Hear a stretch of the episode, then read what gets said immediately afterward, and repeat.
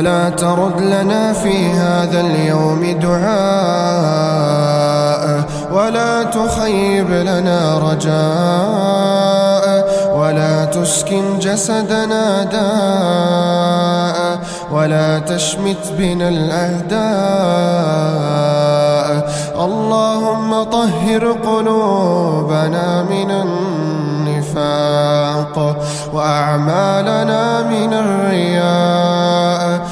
وألسنتنا من الكذب وأعيننا من الخيانة.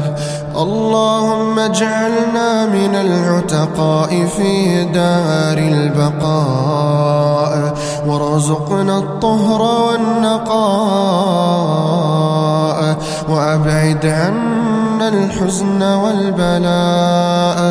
وخذ بأيدينا فنحن في دار ابتلاء واجعل ألسنتنا رطبة بذكرك دون رياء اللهم سق إلينا من رحمتك ما يغنينا وأنزل علينا من بركاتك ما يكفينا وادفع عنا من نقمتك ما يؤذينا وأفض علينا من هديك ما يقربنا منك ويدنينا اللهم لا تشمت أعدائي بدائي واجعل القرآن العظيم دوائي وشفائي أنت ثقتي ورجائي. اللهم متعنا براحة البال وصلاح الحال وقبول الأعمال. علينا بصحة الأبدان واكفنا شر الإنس والجان. اللهم فرج هم المهمومين ونفس كرب المكروبين. وقض الدين عن المدينين ورد الغائبين. وفك الأسيرين.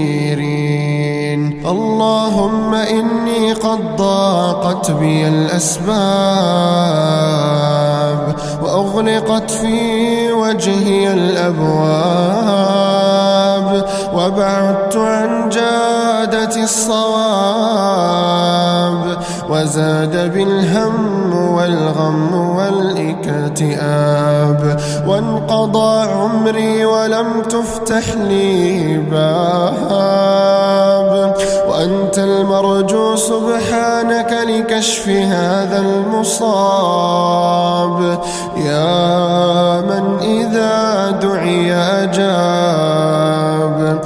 سريع الحساب.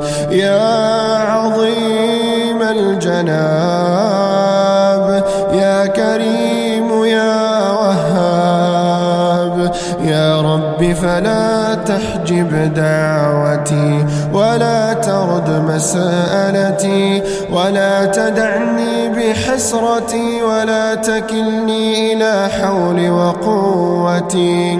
وارحم عجزي فقد ضاق صدري وتاه فكري وتحيرت في أمري وأنت العالم سبحانك بسري وجهري المالك لنفعي وضري القادر على كربي وتيسير عسري.